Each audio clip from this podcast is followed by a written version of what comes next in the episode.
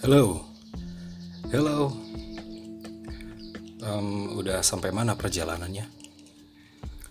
Udah sampai mana? Udah sampai kantor apa pulang kantor atau udah sampai rumah? Ada waktu sebentar nggak? Kalau ada, kita cerita-cerita lagi. Setelah episode sebelumnya kita membahas sedikit soal uh, kutipan potongan potongan buku dari buku peran besar Bung Kecil Syahrir yang keluaran dari KPG. Saya ingin uh, mengajak kamu lagi untuk menyelami beberapa kutipan dari buku tersebut. Uh, seperti yang kita tahu, saya belum membahas tentang latar belakang dari Syahrir atau atau um, um, sosok secara personalnya dari awal. Bagaimana dia um, memulai karirnya atau uh, dari mana tempat dia um, bermula gitu ya. Uh, jadi kalau kamu masih perjalanan kamu bisa menikmati ini sambil uh, di mobil atau di KRL kalau kamu sudah sampai rumah, mungkin bisa kamu skip dulu, kamu cuci kaki, cuci tangan, lalu uh, menikmati sedikit soal uh, makanan, minuman, dan yang penting bersih-bersih dulu ketika sampai rumah. Um, um, kalau sudah siap, saya akan mulai membacakan uh, kembali kutipan dari buku Syahrir Peran Besar Bung Kecil Are you ready? Are you ready? Oh sudah, uh, mari kita sama-sama dengarkan. Kalian dengarkan, saya baca sedikit. Nanti kita mulai sedikit mendiskusikan isi dari buku ini. Apa yang saya utarakan adalah um, isi buku keluaran KPG. Jadi mungkin akan ada sedikit uh, sedikit uh, pendapat tapi itu murni bukan kalau misalnya ada ketidaksetujuan itu murni dari um, bukunya redaksinya bukan murni dari pendapat saya jadi kalau kamu mau mengkontrak atau memang tidak setuju mungkin kamu bisa kirimkan rekomendasi referensi buku yang lain nanti bisa kita baca dan diskusikan bareng-bareng oke mari kita mulai Syahrir di pantai. Gunawan Muhammad. Saya membayangkan Syahrir di Banda Neira pagi itu. 1 Februari 1942. Kemarin tentara Jepang menyerbu Ambon. Beberapa jam sesudah itu bom meledak. Saya bayangkan pagi itu setelah sebuah pesawat sebu, setelah sebuah pesawat MLD Catalina berputar-putar di sekitar pulau, Berisiknya membangunkan penduduk sebelum ia berhenti di pantai yang tenang. Kopilot pesawat, seorang opsir Belanda turun dan menuju ke tempat Syahrir dan Hatta tinggal. Kedua tahanan politik kedua tahanan politik itu harus meninggalkan pulau cepat-cepat. Pesannya, hanya ada sekitar waktu satu jam untuk bersiap-siap. Hatta mengepak buku-bukunya, tergopoh-gopoh, ke dalam 16 kotak. Syahrir memutuskan untuk membawa ketiga anak angkatnya, meskipun salah satunya masih berumur tiga tahun. Sesampainya di tempat pesawat, ada problem ruang di Catalina itu terbatas. Ada problem, ruang di Catalina itu terbatas. Para penumpang harus memilih 16 kotak buku atau ketiga anak itu harus ditinggalkan. Hatta mengalah. 16 kotak buku itu tak jadi dia bawa. Untuk selama-lamanya. Kecuali bos atlas yang sempat disisipkan Hatta ke dalam koper pakaian. 40 tahun kemudian Hatta masih menyesali kehilangan itu. Saya bayangkan Syahrir di pantai Banda Neira pagi itu. Di dalam Catalina yang meninggalkan pulau. Ia memandang keluar jendela melambai sekenanya.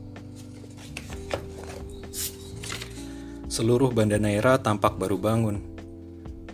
berjajar di tepi pulau menyaksikan perginya kedua orang buangan itu bersama tiga anak yang masih kecil. Hari itu menutup masa hampir enam tahun Hatta dan Syahrir tinggal di pulau kecil itu. Di antara tujuh ribu penduduk, ada peperangan di seberang sana dan mungkin semua orang sudah menduga Syahrir, Hatta, dan anak-anak itu tak akan kembali. Saya bayangkan Syahrir enam tahun sebelum 1 Februari 1942. Seorang tahanan politik di sebuah rumah tua di Banda Neira. Ia tinggal bersama Hatta. Sejak di hari pertama ia datang, sejak di hari pertama ia datang, ia menemui anak-anak dan anak-anak datang untuk belajar, bermain, dan bergurau. Rumah itu luas. Dulu ditempati pejabat perkebunan dengan ruang dengan dengan ruang dalam yang 50 meter persegi dan beranda yang 40 meter panjangnya. Hari itu seorang dari anak-anak itu menumpahkan vas kembang. Hari itu seorang dari anak-anak itu menumpahkan vas kembang. Airnya membasahi sebagian buku yang ditaruh Hatta di atas meja. Hatta selalu sangat sayang kepada buku-bukunya, selalu rapi dengan benda-benda itu. Ia pun marah. Syahrir pun memutuskan untuk meninggalkannya. Ia pindah ke pavilion kecil di kebun keluarga Ba'adila. Ba'adila tua, seorang keturunan Arab yang dulu saudagar, menitipkan pendidikan cucu-cucunya kepada Syahrir. Dua lelaki, Dos dan Des dua perempuan, Lily dan Mimi. Syahrir segera jadi bagian dari keluarga itu. Mereka adalah teman terbaik yang saya miliki. Katanya tentang anak-anak banda itu. Dalam sepucuk surat bertanggal 25 Februari 1936, ia tak menyebut tahanan politik lain di pulau itu. Hatta Cipto Mangunkusumo Iwa Kusuma Sumantri. Saya bayangkan Syahrir di pavilion itu. Ia seorang hukuman yang berbahagia. Ia mengajar anak-anak itu menulis, matematika, sejarah, cara makan yang sopan, dan entah apa lagi. Ia menyewa mesin jahit singer dan menjahitkan pakaian mereka.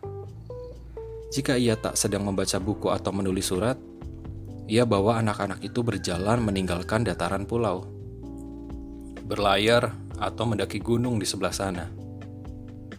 Anak-anak, permainan, pantai, mungkin itulah kiasan terbaik bagi hidup yang spontan, tak terbatas, dengan kebetulan-kebetulan yang mengejutkan dan menyegarkan. Proses yang tak berangkat dari satu asal. Saya teringat sebuah sajak Tagore. Sajak Tagore. Mereka bangun rumah dari pasir, mereka rajut kapal dengan daun kering, dan dengan tersenyum mereka apungkan ke laut dalam. Nelayan menyelam mencari mutiara, saudagar berlayar mengarungkan pulau, sementara anak-anak menghimpun batu dan menebarkannya kembali. Ada yang tak dipatok oleh tujuan dan tak dikejar-kejar oleh manfaat di sini. Laku yang lalai tapi gembira Kapal itu dirajut dan diapungkan ke laut dalam, entah ke mana. Kersik itu dikumpulkan dan kemudian ditebarkan kembali, entah untuk siapa. Saya bayangkan anak-anak Banda Neira pada tahun 1930-an itu menyeberangi selat, melintasi kebun laut, bersama seorang buangan yang tak jelas asalnya dan masa depannya. Pantai itu berubah dalam keasikan bermain mereka tak tahu adakah pantai itu membatasi laut ataukah pulau, awal penjelajahan atau tempat asal. Pada saat itu, di ruang itu, Mister tak ditarik dan dihitungan. Mister tak ditarik dan hitungan tak ada. Hidup tak dimulai dengan kalkulasi dan kesadaran. Juga tak diakhiri akal budi. Pada 17 Maret 1936, Syahrir menulis kepada istrinya.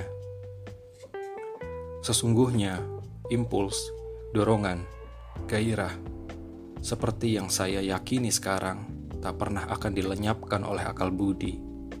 Bahkan sebaliknya lah yang benar. Akal budi bertahta hanya sepanjang impuls, dorongan, gairah membiarkannya. Suratnya bertanggal 29 Mei 1936 mengatakan hidup tanpa emosi jadi terlampau positif. Hidup seperti itu tak memadai sebuah penalaran abstrak tanpa pengalaman atau erfaring. Syahrir memang men Syahrir memang menyukai Nietzsche apa nih? Nietzsche. Nietzsche itu kebudayaan. Nietzsche itu seni. Nietzsche itu jenius. Tulisnya kepada adiknya dalam sepucuk surat bertanggal 7 November 1941. Nietzsche menyebutkan mengikuti Schiller adanya dorongan bermain, spill trip, dan agaknya dalam hubungan itu ia melukiskan api hidup abadi yang bermain seperti si anak dan sang seniman dalam arti membangun dalam arti membangun dan menghancurkan tanpa dosa. Tujuan juga hasil tidak relevan. Tapi bagaimana dengan niat dan rancangan mengubah dunia, tak sekedar menafsirkannya. Saya bayangkan Syahrir, seorang tahanan yang betah di sini, benar-benar sebuah Firdaus. Saya bayangkan Syahrir, seorang tahanan yang betah. Di sini benar-benar sebuah Firdaus. Tulisnya tentang Banda Neira pada awal Juni 1936. Sebuah kenang-kenangan yang ditulis sebuah kenang-kenangan yang ditulis Saltas, sahabatnya sejak muda di Belanda. Menyebutkan kenapa demikian. Di pulau itu, Syahrir bisa melampiaskan gairahnya dalam dua hal, bermain dengan anak-anak dan mengajar. Seakan-akan ia dalam bermain, seakan-akan ia dalam bermain dengan anak-anak menghilang ke dalam dunia yang tanpa ketegangan, pertikaian, dan problem. Sebab, menurut Saltas, di lubuk hatinya Syahrir tak menyukai politik. Ia melibatkan diri ke dalamnya karena tugas, bukan karena terpikat. Ia tak terpesona oleh fenomena yang dahsyat, menarik, bergairah, terkadang luhur, sering kotor, namun sepenuhnya manusiawi yang kita sebut politik. Ia tak merasakan adanya panggilan politik tak mengerumuninya di Banda Neira. Tapi bisakah ia mengalahkannya? Tapi bisakah ia mengelakkannya? Di tiap pantai, juga di pantai yang paling tenang, ada dilema dan ambivalensi.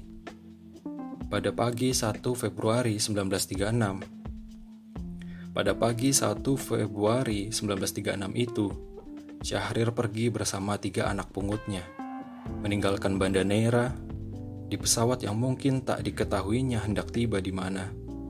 Itulah pilihannya. Anak-anak, bukan buku. Pergi bukan berlindung di rumah. Pergi bukan berlindung di rumah asal.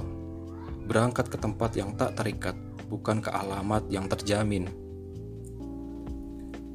Tapi tak semua dilema itu menghilang.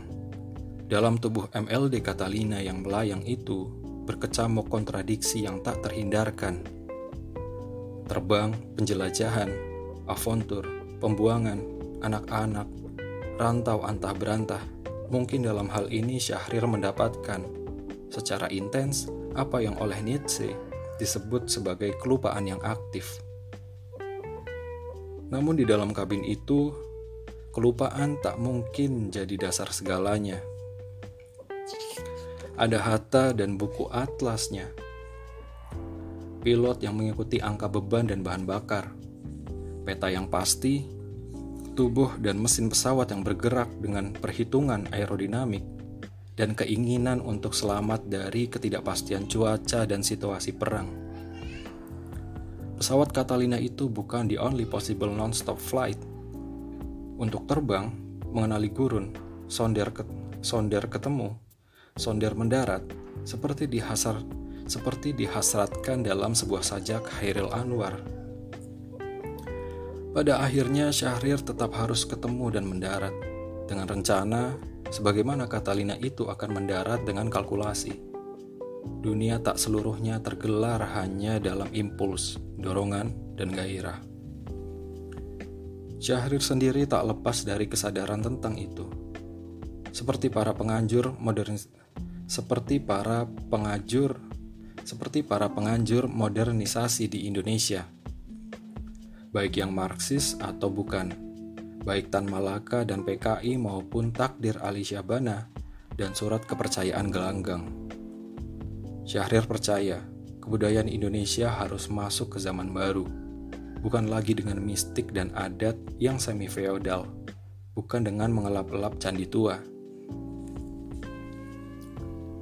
Di Banda Neira itu juga Syahrir seperti umumnya mereka yang terbentuk oleh pendidikan pemerintah kolonial, percaya hanya rasionalitaslah yang cukup kuat untuk menguasai dunia. Ia menulis tentang perlunya Nuchterheid dan Zekelichheid, sikap sikap bertimbangan dan lugas, pada saat ketika ia juga menyambut Nietzsche yang merayakan vitalitas yang berani untuk liar bagaikan Dionysius. Artinya, pendiri Partai Sosialis itu juga tak lepas dari nilai yang diunggulkan tata sosial borjuis. Tata yang mengandung kontradiksi. Di satu pihak disambut energi produktif yang berani menjelajah dan menemukan dan dengan demikian mengandung sifat liar dan chaotic. Tapi di lain pihak, dibangun stabilitas, kelugasan, rasionalitas. Dari yang terakhir ini, dari yang terakhir ini perdagangan, industri, teknologi, dan hukum lahir, juga kekuasaan yang mengatur kehidupan politik. Saya tak tahu, sadarkah Syahrir tentang kontradiksi itu? tapi itu juga kontradiksi dalam dirinya.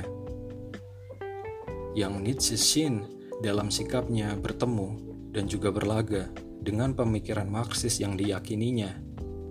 Yang Nietzsche Shin akan terasa antipolitik ketika ia harus menempuh sebuah proyek bersama yang tertinggal, kemerdekaan dan keadilan di Indonesia. Tapi itu yang menyebabkannya dibuang ke Banda Neira. Saya bayangkan Syahrir di pesawat Catalina itu. Nun di bawah dilihatnya mungkin sawah, mungkin hutan, mungkin masa depan. Yang terbentang itu sebuah negeri yang harus disiapkan. Sebuah ruang di mana yang publik harus dikukuhkan.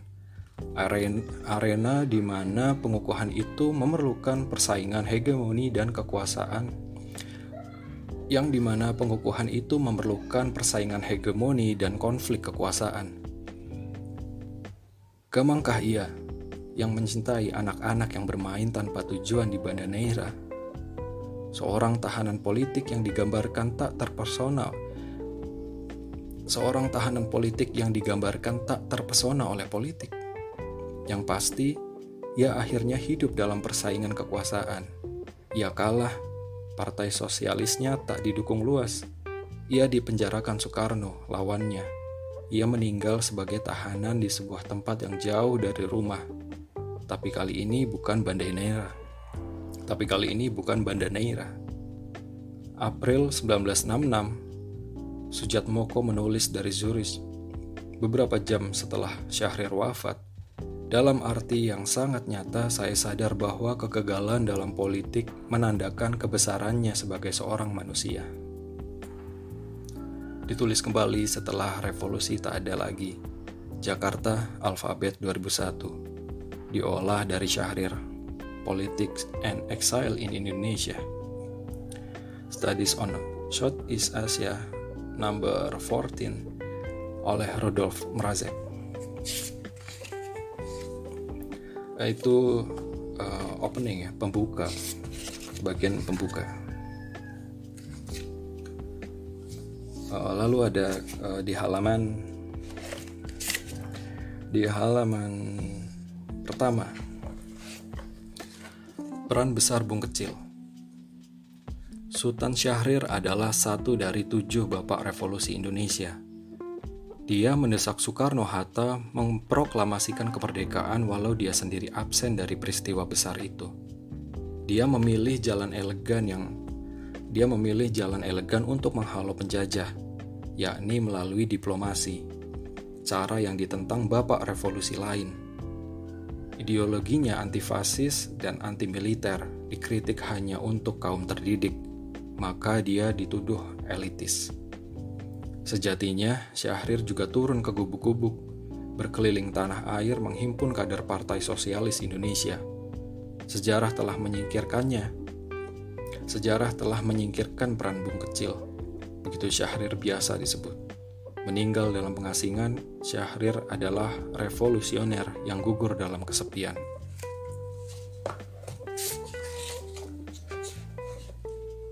Film dokumenter itu menggetarkan. Pada 14 Agustus 1947, Syahrir berdiri di depan sidang Dewan Keamanan. Lake Success, Amerika Serikat ia berbicara tentang sebuah bangsa bernama Indonesia, sebuah bangsa muda yang memiliki sejarah peradaban yang panjang. Cara bicara Bung Syahrir tak meng Cara bicara Bung Syahrir tak menggelegak seperti Bung Karno, tapi runtut dan jernih.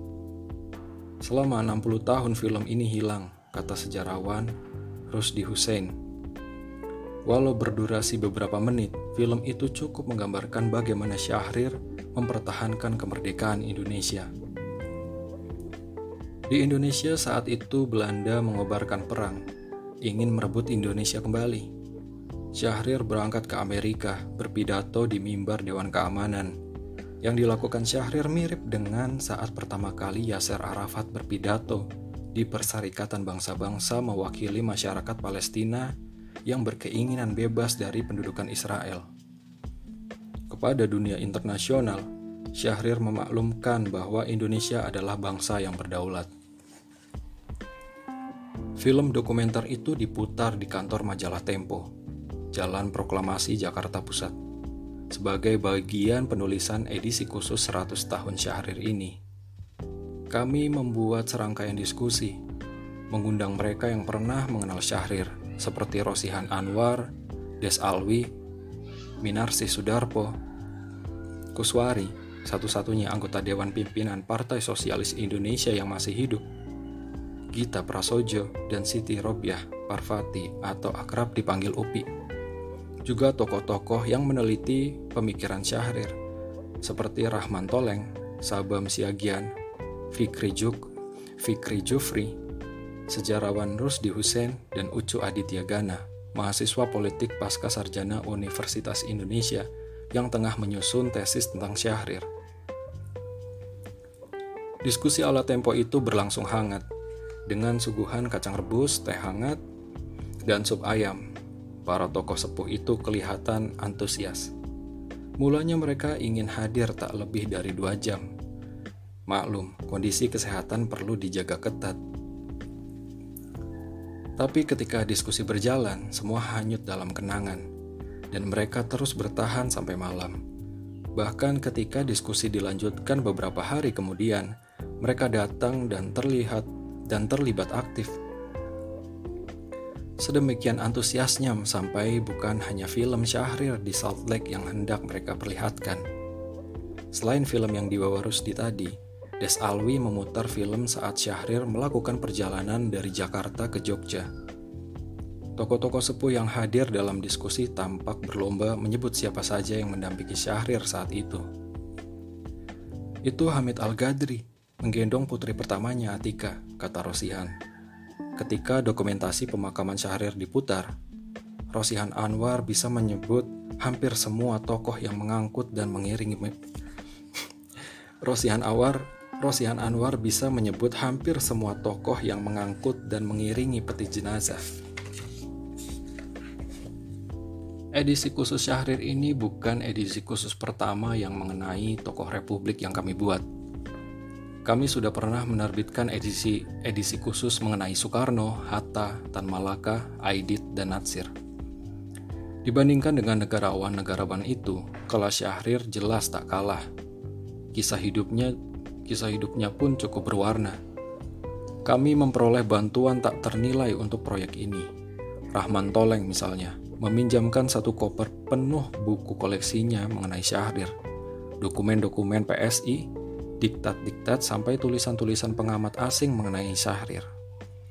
Des Alwi menyumbangkan foto-foto Syahrir yang sangat langka, yang dia kumpulkan selama puluhan tahun dan sengaja dia persiapkan untuk memperingati 100 tahun Syahrir pertengahan Maret 2009. Dari situ kami langsung bergerak. Kami mengirim reporter ke Belanda untuk menyusuri lagi kehidupan pribadi Syahrir saat berada di negeri itu. Untuk membuat mudah pembaca. Bentuk penulisan edisi ini sengaja kami susun kronologis, dari awal masa Syahrir sekolah di Medan sampai detik-detik kematiannya di Zurich, Swiss. Semua aspek kehidupan Syahrir, pendeknya kami gali dari personalitas sampai pemikirannya. Personalitas Syahrir unik. Syahrir yang pendek misalnya, terkenal berpembawaan tenang dan berani. Ada sebuah kisah anekdotal dari Sudarsono kisah anekdotal dari Sundoro, bekas pegawai tinggi Kementerian Penerangan Republik Indonesia di Yogyakarta. Dalam sebuah sidang di Jogja pada November 1945, Syahrir berdialog dengan pemimpin rakyat dan pemuda. Mereka mengajukan usul menggebu-gebu tentang pertempuran 10 November di Surabaya.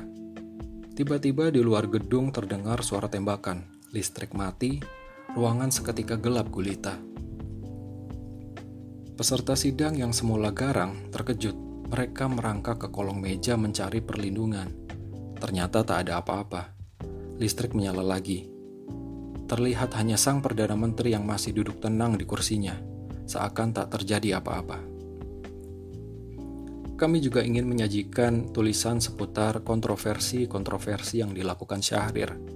Salah satunya perundingan Linggarjati Sering Syahrir yang mewakili Indonesia dalam perundingan itu disalahkan oleh kaum republik karena perundingan itu dianggap merugikan Indonesia. Namun bila ditinjau lebih jernih, persetujuan Linggarjati sesungguhnya memberikan jeda dan menjadi batu dan menjadi batu loncatan untuk menuju kemerdekaan penuh.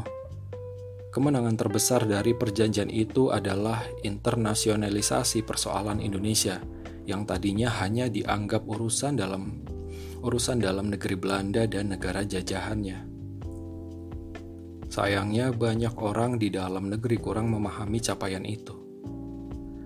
Hal ini yang kami bahas adalah hal lain yang kami bahas adalah bagaimana sebenarnya Syahrir adalah bapak politik luar negeri bebas aktif kita.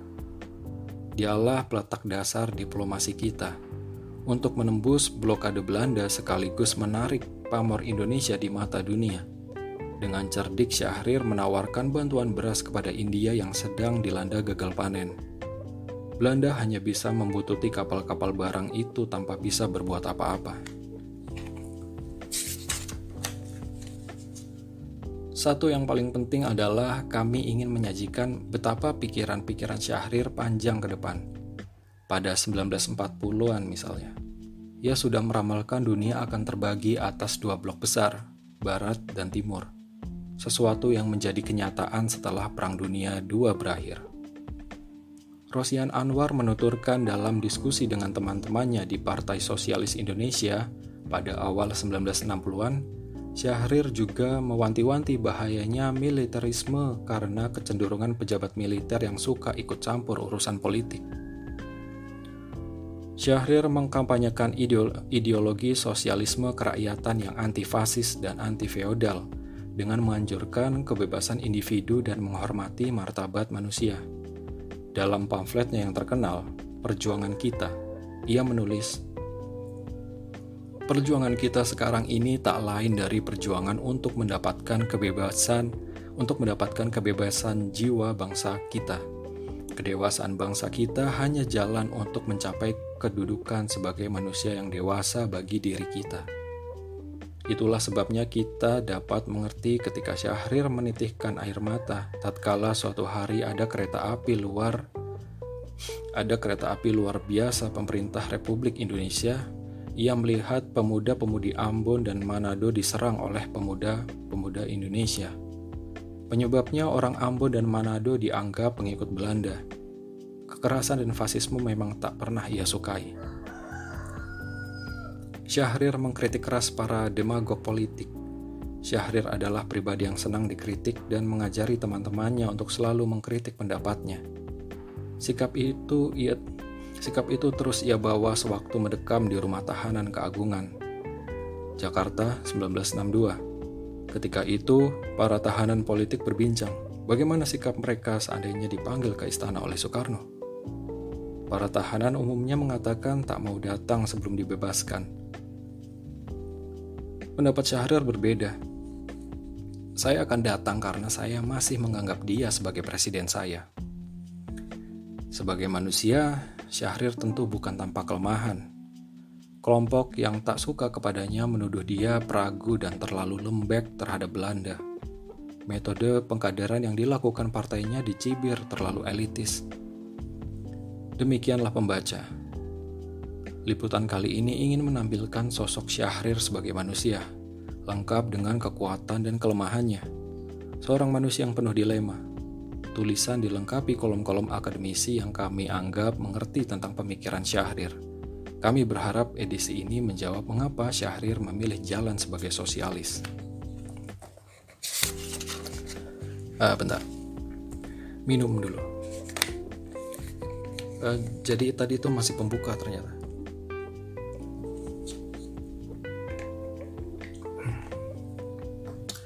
um, udah sampai mana?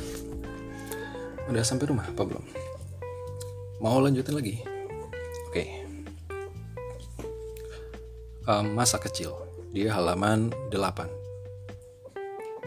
anak Minang jago menyerang pandai bergaul termasuk dengan pemuda dan noni Belanda Pidato Dr. Cipto Mangunkusumo di alun-alun menyulut nasionalisme Syahrir muda. Rumah panggung dengan halaman luas itu telah raib. Kompleks asri dengan pohon-pohon menjulang yang dulu menjadi ciri pemukiman di Jalan Menteri, Kelurahan Aur, Medan Maimun. Kota Medan itu tak ada lagi. Yang tinggal hanya barisan rumah rumah padat yang tak menyisakan halaman. Dulu lingkungan Jalan Menteri dikenal sebagai pemukiman kaum elit. Pejabat Belanda juga pribumi keturunan bangsawan berdiam di rumah sepanjang jalan itu.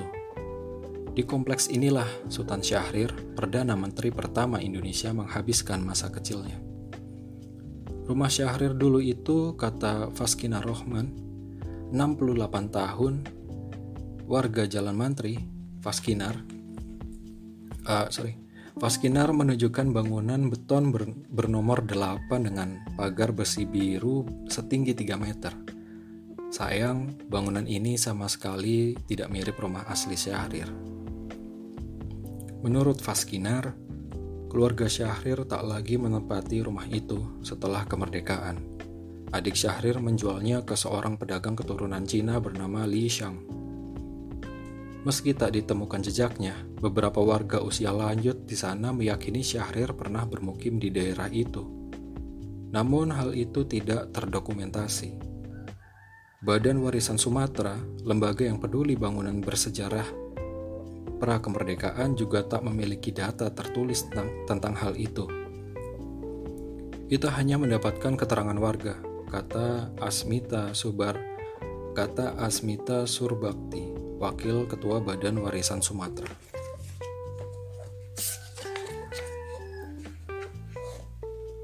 Medan adalah kota kenangan Syahrir kecil. Di daerah kelahirannya, Padang Panjang, Sumatera Barat, Syahrir, Syahrir hampir tak memiliki kenangan. Usianya baru setahun ketika ia meninggalkan kota itu dan bermukim di Jambi mengikuti tugas sang ayah Muhammad Rashad sebagai jaksa tinggi. Pada usia 4 tahun, Syahrir pindah ke Medan. Tak banyak jejak Syahrir yang terekam di Medan. Merazek dalam Syahrir Politics and Exile in Indonesia 1994 menyebut Syahrir dikenal sebagai anak lelaki terpandai keluarga Rasyad. Nilainya selalu sembilan dari ujian berkala yang dilakukan ayahnya. Ia hanya lemah untuk urusan menulis indah. Di usia 6 tahun ia masuk Europe's Lager School ELS atau Sekolah Rendah Eropa, sekolah terbaik dan modern saat itu. Saat Syahrir di bangku ELS, bibliotek, perpustakaan untuk bangsa Hindia Belanda, perpustakaan untuk bangsa Hindia berbahasa Belanda tengah gencar mencetak buku cerita anak. Di kemudian hari, Syahrir mengaku membaca ratusan buku cerita itu.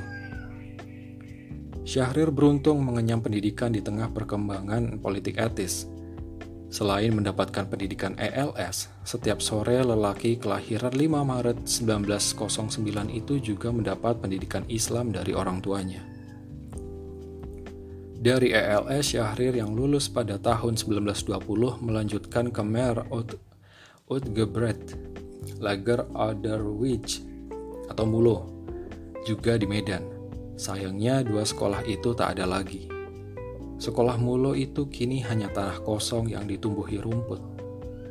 Hairul dari Badan Warisan Sumatera menuju lahan kosong di depan Hotel Tiara Jalan Cut Mutia sebagai lokasi sekolah itu. Pada 1985 bangunan itu yang lantas menjadi SMP Negeri 1 Medan itu dirobohkan. Di sinilah dahulu Syahrir mengenyam pendidikan menengah pertamanya dan lulus pada 1923. Tak banyak sumber yang mengulas aktivitas Syahrir di Medan. Merazek mencatat Syahrir penggemar sepak bola. Dia penyerang tengah yang handal. Di Hotel Ina Dharma Deli, Jalan Balai Kota, Medan Petisah, Kota Medan, terdapat jejak Syahrir yang lain. Di bangunan mewah yang dulunya cuma diperuntukkan bagi orang kulit putih dan bernama Hotel De Broer Syahrir kerap mencari uang saku dengan bermain dengan bermain biola di sana, tulis Mrazek. Namun bukti dalam bentuk dokumen tidak ditemukan. Saya tidak memiliki pengetahuan tentang keberadaan Syahrir di sini, kata Lintong Siahaan, pengelola hotel 10 lantai itu. Gambaran tentang Syahrir kecil memang banyak bersembunyi dalam ingatan orang per orang. Di Banda Neira, tempat pembuangan Syahrir, Des Alwi mendengar ayah angkatnya bercerita tentang masa kecilnya. Ia pernah mencuri rambutan di rumah seorang kapiten warga Tionghoa bernama Chong Afi. Rambutan itu dipetik beserta tangkai-tangkainya dan disimpan di bawah tempat tidurnya. Namun aksi itu dipergoki sang ayah, sehingga ia dihukum. Setelah menamatkan Mulo, pada 1926, Syahrir berlayar ke Jawa dengan tujuan Bandung. Di kota inilah ia di rumah saudara tirinya, Radena, di Jalan Dr. Samjudo. Di Jalan Dr. Samyudo, ia mendaftar ke Algemen Algemen Middlebury School AMS jurusan Barat Klasik. Jurusan yang mengarahkannya jadi jaksa, sebagaimana ayahnya.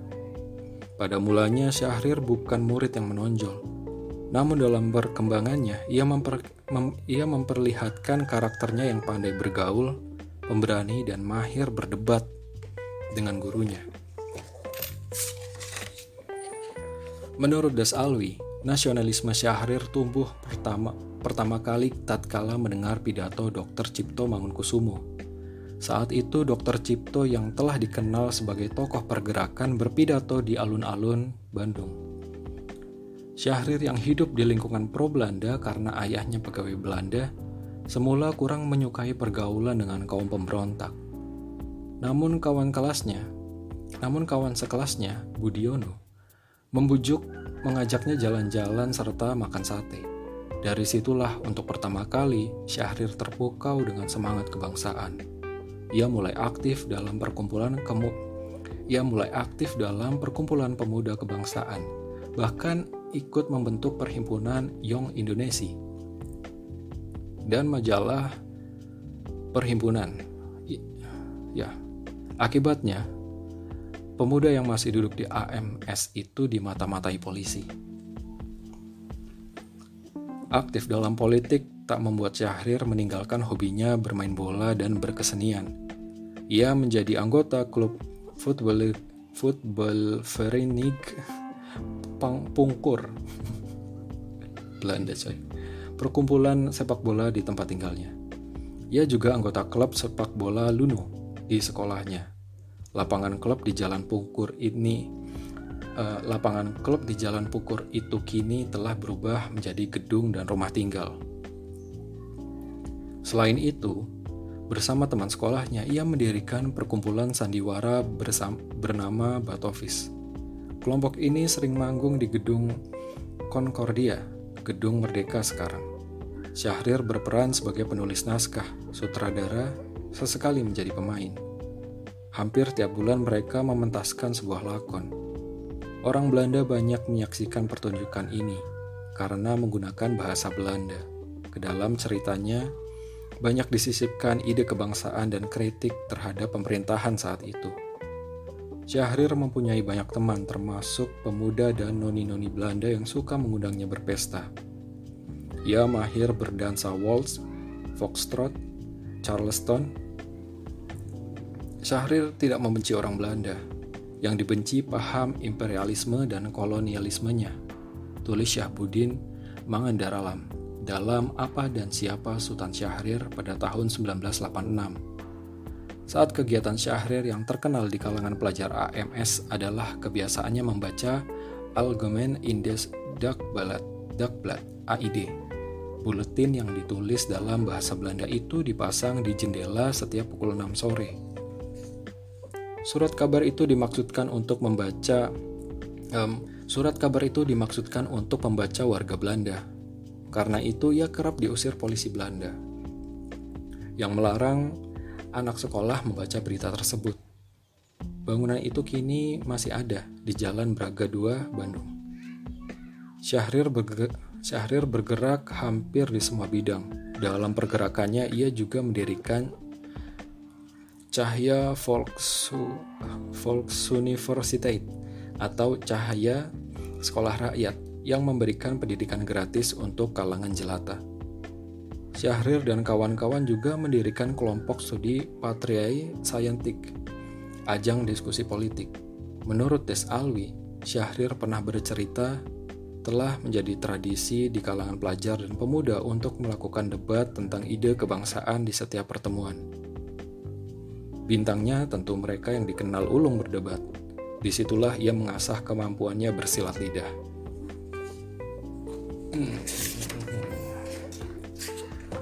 Uh, masih panjang, minum lagi.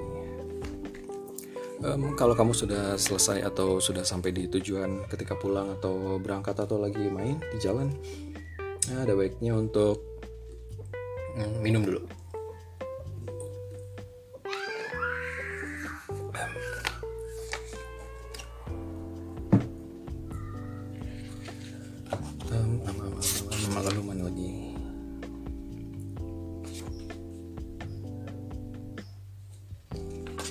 Lalu ketika Syahrir di Belanda di halaman halaman 17 ya. uh, sedikit lagi. Syahrir di Belanda. Antara Tuschinski dan Stad Stad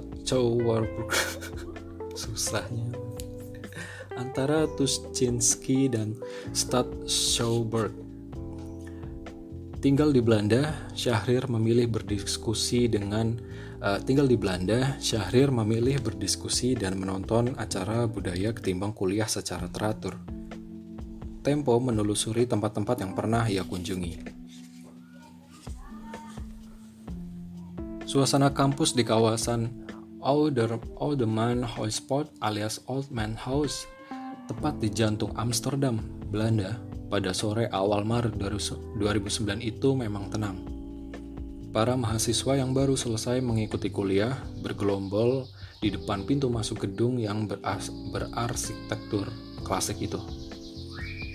Menempati sebuah gedung bersejarah yang berdiri sejak 1602, Fakultas Hukum Universiteit van Amsterdam dikelilingi kanal-kanal dan jalan-jalan kecil berbatu Fakultas ini merupakan impian mahasiswa dari seantero negeri, bahkan luar negeri, yang ingin mempelajari ilmu hukum. Tak aneh bila fakultas ini memiliki jumlah mahasiswa dan pengajar terbanyak dibanding fakultas lain. Fakultas ini memiliki fasilitas lengkap, perpustakaannya misalnya, menyimpan jutaan buku. Suasana belajar juga sangat nyaman. Di sepanjang, di sepanjang lorong-lorong gedung fakultas, terdapat beberapa kios yang menjual buku-buku bekas harga miring. Buku murah itu jelas amat membantu mahasiswa yang berkantong cekak. Suasana asri kampus semacam ini 80 tahun silam tetap tak bisa membuat seorang pemuda berkulit coklat, Syahrir, betah berdiam di situ.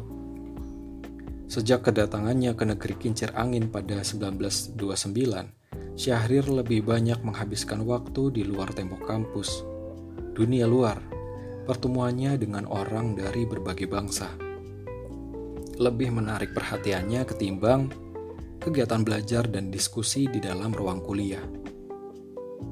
Pada usia yang baru menginjak 20, Syahrir memang sudah mengecap kehidupan yang relatif modern saat bersekolah di Algemeen Middelburg School di Bandung. Namun Amsterdam, kota di benua Eropa itu jelas lebih kosmopolitan ketimbang Bandung. Pergaulan antar manusia di sana juga egaliter ketimbang di Hindia Belanda.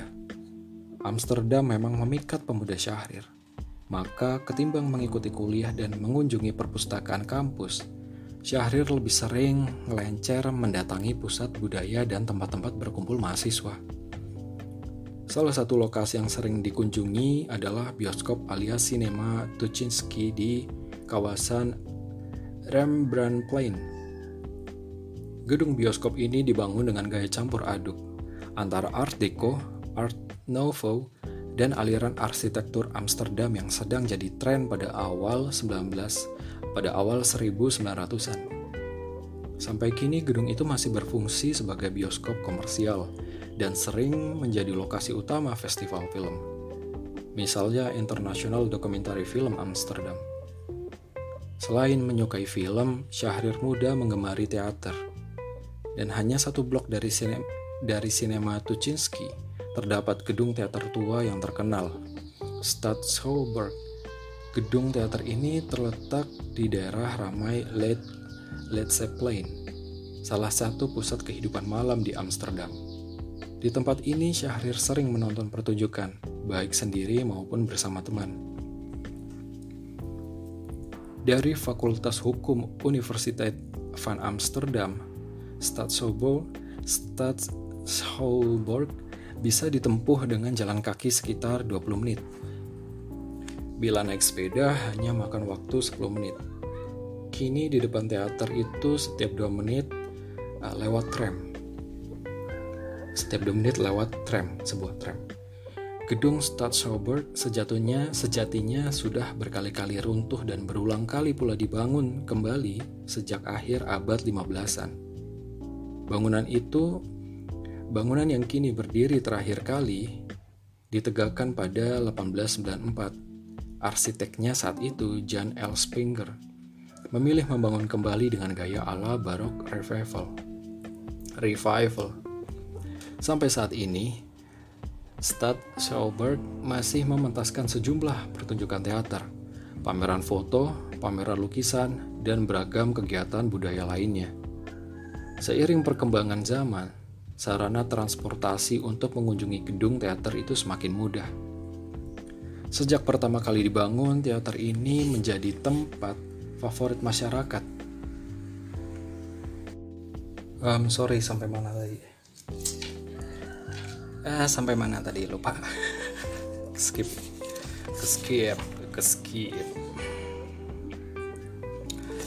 Um, hmm, dari sini aja. Sejak pertama kali dibangun, teater ini menjadi tempat favorit masyarakat umum dan pelajar untuk kongko-kongko. Ini lantaran program budaya yang mereka tawarkan selalu memikat. Apalagi di sekitar gedung tersebut juga banyak tempat menarik.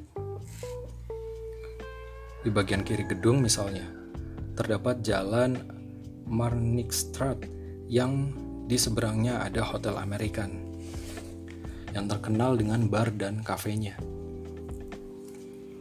Di bar itulah Syahrir dan teman-temannya biasa berkumpul. Cafe American yang dibangun pada 1900 dengan gaya Art Deco merupakan tempat berkumpul mahasiswa dari kalangan berjuis dan berduit. Cafe ini bukan kedai murah. Masih di kawasan Plain, terdapat jalan-jalan kecil yang juga dipenuhi kafe. Di salah satu jalan kecil, Langleigh The Ward Street, dulu terdapat Social Democratic Student Club, perkumpulan yang pernah diketuai sahabat Syahrir, Solomon Tas. Itu kini sudah tak ada. Namun suasana di sekitar tempat itu sampai kini masih terasa dinamis. Banyak anak muda menghabiskan waktu di antara kafe-kafe ini sepanjang jalan tersebut. Menghabiskan waktu di antara kafe-kafe di sepanjang jalan tersebut. Saat pertama kali datang, Syahrir menumpang di flat yang disewa keluarga kakaknya. Siti Syahrizat alias Nuning uh, Yuhana alias Nuning Yuhana di, di kawasan Amsterdam Selatan. Daerah itu dulu dihuni masyarakat kelas menengah yang makmur. Kini tempat itu sudah berubah, banyak berdiri gedung pencakar langit. Setelah keluarga Johanna, setelah setelah keluarga Yohana pulang ke Indonesia, Syahrir tinggal di rumah kecil milik keluarga Salamontas. Masih di kawasan yang sama. Mengikuti teman-temannya, Syahrir kemudian pindah kuliah ke Leiden satu jam perjalanan kereta dari Amsterdam. Leiden merupakan kota ilmu yang terpandang. Syahrir mendaftar ke Leiden School of Indology, tempat sejumlah intelektual Belanda ternama, seperti C.H. Snoek, Hurgronje, C. van Vollenhoven, dan G.A.J. Hazou mengajar. Pergaulan luas Syahrir dengan kalangan cendekiawan dan aktivis politik di Leiden meninggalkan bekas sampai sekarang. Namanya ditah ditahbiskan sebagai nama jalan kendati jalan kecil, Syahrir Straat. Jalan ini melengkapi jalan-jalan lain untuk mengenang sejumlah tokoh dunia seperti Gandhi Straat, Martin Luther King Spad, Salvador Allen, Allen, Allen de Plain, dan Camilo Torres Plain. Syahrirstraat yang terletak di pinggiran kota Leiden merupakan area pembangunan pemukiman baru untuk kalangan pekerja dengan penghasilan menengah ke bawah. Sayang, ketika tempo ketika tempo bertandang ke kawasan itu dua pekan lalu, tak ada seorang pun yang mengenali bekas Perdana Menteri Indonesia ini. Tapi saya tahu dia pasti orang terkenal juga, karena nama-nama di jalan ini adalah nama nama-nama orang terkenal kata seorang warga yang kebetulan lewat. Sarmaji, warga Belanda asal Indonesia yang sudah lama menetap di Leiden, punya penilaian terhadap Syahrir.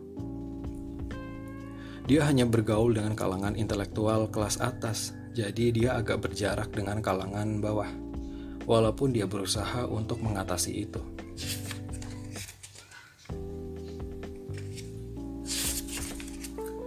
um, kemudian kemudian kemudian kemudian um, kemudian pendirian PNI halaman 26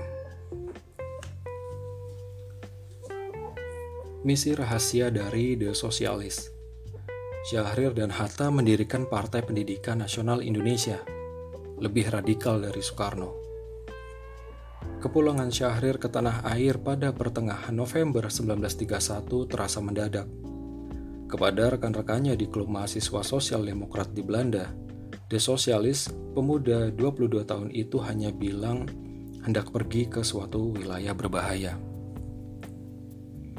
Syahrir rupanya telah sepakat mengalah kepada Muhammad Hatta ketika um, Syahrir rupanya telah sepakat mengalah kepada Muhammad Hatta Ketika itu 29 tahun, senior di Perhimpunan Indonesia dan teman diskusinya di The Socialist. Meski belum menyelesaikan studinya di Fakultas Hukum Universiteit van Amsterdam, ia akan pulang. Hatta yang sudah 9 tahun di Belanda berniat menyelesaikan kuliah di Fakultas Ekonomi Universiteit Rotterdam lebih dulu. Menurut Rosihan Anwar, 87 tahun, wartawan dan simpatisan Partai Sosialis Indonesia, situasi perhimpunan Indonesia tak lagi kondusif ketika itu. Pada Maret 1931, kelompok Abdul Majid dan Rustam Effendi yang berhaluan komunis kian mendominasi perhimpunan. Mereka telah mendepak Hatta dari tampuk pimpinan.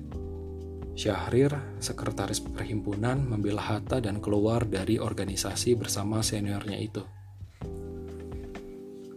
Keadaan genting juga berlangsung di Indonesia. Pemerintah kolonial Belanda menangkap Soekarno dan tokoh-tokoh Partai Nasional Indonesia – bagi Hatta dan Syahrir, penangkapan ini bakal menyurutkan semangat kaum pergerakan.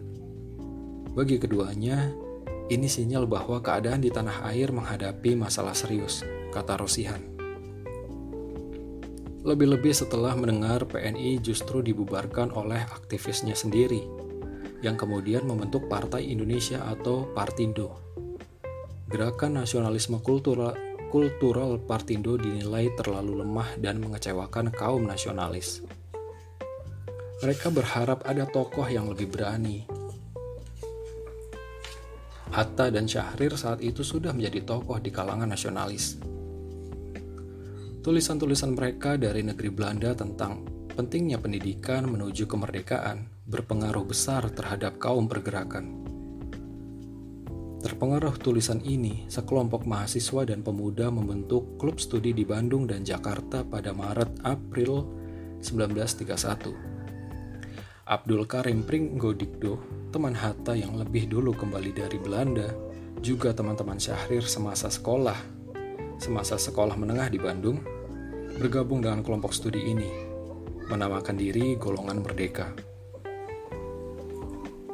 mereka menerbitkan jurnal Daulat Rakyat. Misi jurnal ini adalah pendidikan rakyat. Nama mereka diambil, hmm, sorry, nama Merdeka diambil karena mereka dari luar kelompok mana pun. Mereka juga menegaskan tujuan memerdekakan bangsanya, kata Hadio Hadi Joyo Nitimiharjo, putra Maruto Nitimiharjo, salah satu pendiri kelompok itu. Golongan Merdeka mengadakan kongres di Yogyakarta pada Februari 1932. Mereka kemudian mendirikan Partai Pendidikan Nasional Indonesia dengan Ketua Sukemi. Partai ini kemudian dikenal sebagai PNI baru atau PNI Pendidikan. Begitu tiba di tanah air, Syahrir langsung bergabung dengan partai baru ini. Dalam kongres di Bandung pada Juni 1932, Syahrir ditunjuk menjadi ketua dan Sukemi wakilnya. Beberapa bulan kemudian, Hatta kembali ke Indonesia dan segera mengambil alih kepemimpinan dengan Syahrir sebagai wakilnya. Agak efektif, pusat kegiatan lalu dipindahkan Hatta ke Jakarta, kata Hadi Joyo. Gerakan politik Hatta dan Syahrir melalui PNI baru justru lebih radikal daripada PNI Soekarno yang mengandalkan mobilisasi massa Meski tanpa aksi massa dan agitasi, organisasi ini mendidik kader-kader pergerakan. Menurut Des Alwi, anak angkat Syahrir, Hatta dan Syahrir memang mengambil alih PNI baru ini hanya agar pergerakan nasional terus berlanjut. Pada Februari 1934, pemerintah kolonial Belanda menangkap Syahrir, Hatta, dan beberapa pimpinan partai ini. Mereka dibuang ke Bovendigul, Papua. Wow, hujan! hujan. Um, ya terima kasih sudah mendengarkan itulah uh, sedikit uh, enggak sedikit ya banyak ya tapi sedikit kalau di buku tapi ini udah hampir satu jam uh, karena sudah satu jam dan hujan uh, itu berarti suaranya akan lebih berisik jadi uh, kita sudahi dulu kita skip dulu. Nanti kita lanjut lagi di episode selanjutnya. Mungkin masih dengan uh, Bung Syahrir ya atau mungkin uh, nanti saya selingi dengan kisah Bung Hatta. Jadi kalau ada email pertanyaan, ya silahkan dikirim di email di alfabicarapodcast@gmail.com uh, dan follow sosial medianya dan berikan ide apa saja kira-kira yang akan dibahas, um, terutama buku-buku apa saja. Hmm, untuk menemani kamu, biar lebih uh, bermanfaat dan punya insight baru gitu tentang sejarah, gitu kan daripada teori konspirasi yang tidak jelas daftar pustakanya dan sumbernya. Uh, jadi terima kasih sudah mendengarkan. Maaf untuk Hmm, pelafalan dan pembunyian beberapa istilah kata-kata bahasa Inggris atau Belanda yang salah itu karena kekurangan dari kemampuan saya. Oke, terima kasih. Sampai bertemu di episode selanjutnya. Alfa Bicara Podcast. Signing out. Bye-bye. Bye-bye. you